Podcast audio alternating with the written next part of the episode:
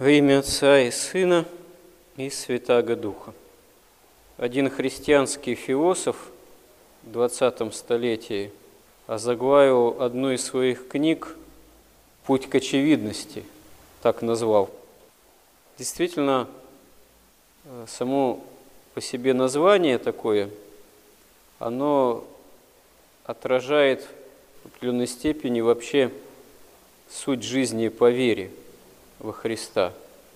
Потому что если человек обретает веру, если мы имеем какой-то опыт жизни христианской, тем более если кто из нас пришел к вере, Господь привел, как говорится, в сознательном возрасте, и кто имеет опыт жизни не христианской, есть чем сравнить. Человек, пораженный грехом, когда в особенности не имеет веры, он духовно слеп и не имеет самого главного смысла, не имеет вообще понимания, а, как вообще жить и как вообще земную жизнь должно устраивать, чтобы это было для него самого благом. Как в детском стихе, что такое хорошо, что такое плохо, когда крошки сыну там отец изъясняет, так э, на самом деле понимать, что такое хорошо, что такое плохо в этой жизни, человек может только руководствуясь евангельскими заповедями – а осуществлять жизнь именно согласно этого, что на самом деле есть благо, а что есть зло, можно только с помощью Божией, вооружаясь, можно сказать, стремлением иметь ум Христов, как это говорится у святых отцов. Если этого стремления нет, то вообще нет самого главного, очевидности того, а зачем живешь, а каков действительно смысл жизни. Потому что без Бога смысла вообще никакого на самом деле нет. Как говорит апостол, если Христос не воскрес, то будем есть, пить и веселиться, ибо завтра умрем. Но есть, пить и веселиться, вот так вот безудержно, не зная Бога, отрицая Бога, отрицая суд Божий, отрицая жизнь вечную. Это означает, в общем-то, жить во грехе и, в общем, душу-то губить. Потому что всякое развитие ну, такой человеческой жизни в таком личностном плане во грехе, оно разрушительно для человека, для человеческой личности. Часто так бывает, что то, что в миру, в части, то с точки зрения евангельской, это именно что саморазрушительно. В современном мире блуд всякий и даже разные извращения считаются нормой. А с точки зрения евангельской нравственности это можно сказать, самоубийственно для души, это разрушительно.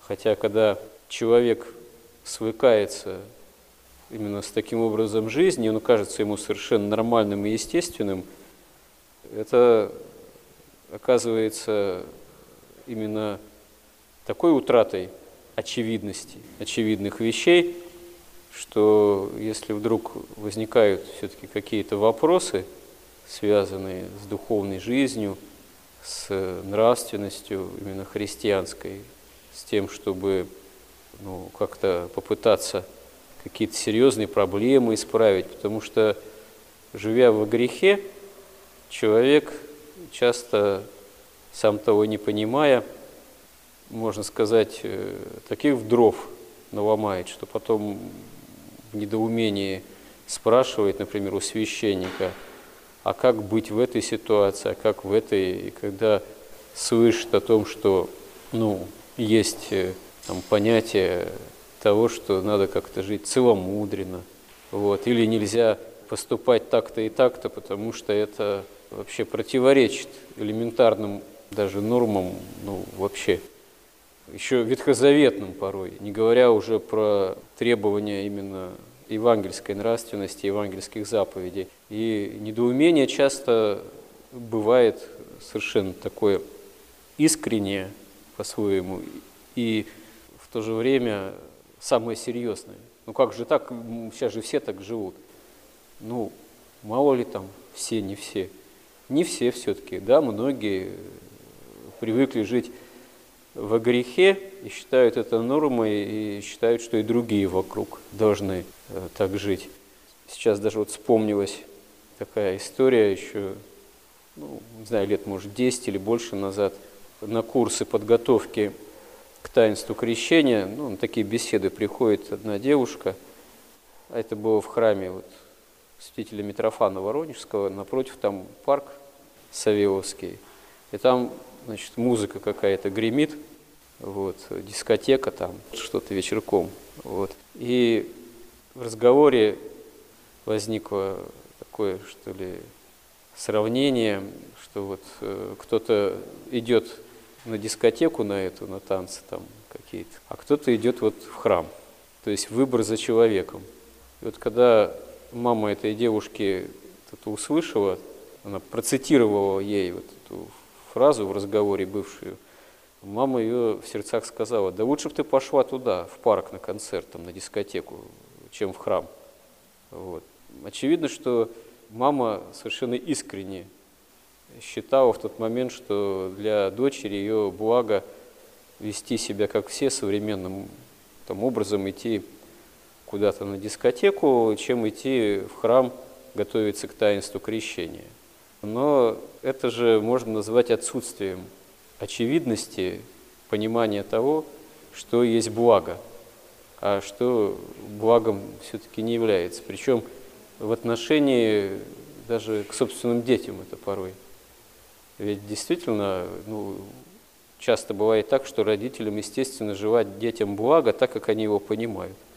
Многие, не имея веры, понимают благо именно как земное стяжание – материальное благополучие, э, там, карьерный рост, какое-нибудь э, престижное образование, э, которое может быть на самом деле этому человеку, там, детям этих родителей совсем именно это и не нужно, а нужно что-то, может, другое. И нет, часто многие родители проявляют такое упорство, принуждают детей следовать именно теми или иными путями житейскими, которые им кажутся наиболее для них ну, хорошими, являющимися благом. А на самом деле, с точки зрения Бога, это может быть как раз и не так. Вот. Потому что ведь что такое благо абсолютное, окончательное? Это жизнь вечная. А жизнь проходящая, земная, жизнь земная, она как бы не была исполнена земными благами – со смертью человека все идет прахом. А ведь э, каждый ну, в идеале родитель должен понимать, что главная цель вырастить и воспитать собственных детей – это не только даровать им возможность там, земного благополучия, земные блага и стремление к ним, а воспитать их так, чтобы они имели стремление к жизни вечной. Воспитать для вечности тогда это действительно имеет смысл. А так еще, когда философы заметили, что каждая женщина рождает будущую смерть. Да, родился человек в мир, но что этого человека ждет? Вот. Порой начиная еще с младенчества. И болезни, и страдания, и бедствия, и еще какой период исторически повезет родиться. Как известно, к примеру, общеизвестно, что на территории уже Советской Руси, да, там 22-го, там 23-го года рождения, да, мужчины, молодые юноши, сколько там осталось живых к 45-му году? Далеко не все, очень далеко не все. Так Господь судил вот, в тот исторический период, что русский народ был попущением Божьим так вот наказан и войнами, и революциями, во многом за отступление от Христа, от церкви, которая уже тогда почти тысячелетнюю историю русская церковь здесь имела уже. Но это так, характерный пример, в общем-то, печальный пример в истории нашего народа. Поэтому, имея еще в виду, что никто ни от чего не застрахован, вот, Христос победил смерть, победил мир, но Он своим промыслом, вся Пресвятая Троица, дает еще этому миру развиваться в цепи от рождений, смертей, смены поколений, еще в качестве таком смертном, до всеобщего воскресения из мертвых. Мы рождаемся еще со смертной природой, пораженной грехом. Но с момента воскресения Христова каждому уверовавшему во Христа Спасителя дано нам орудие борьбы с греховностью нашей и смертностью. Потому что в перспективе вечности это все может быть побеждено с помощью Божией каждым человеком. И вот это вот и есть самая главная очевидность нашей веры.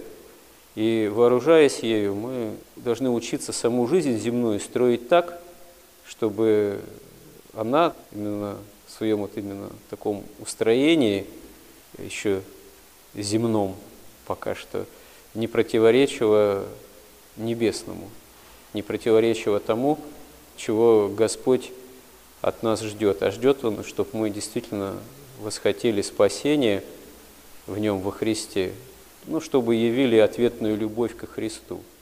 А в чем она может выражаться? Но опять же, в исполнении Его заповедей евангельских, потому что это и есть, собственно говоря, самое такое вот спасительное дело. Для этого нужно нам иметь такое вот желание, жажду спасения, и это вот тоже можно сказать, самое главное, что может нам даровать само понимание, что есть благо для нас, что есть благо для нас, а что для нас э, может быть злом, то, что связано с грехом, и что должно побеждено быть благодатью Божией. Господи, помоги нам в этом. Аминь.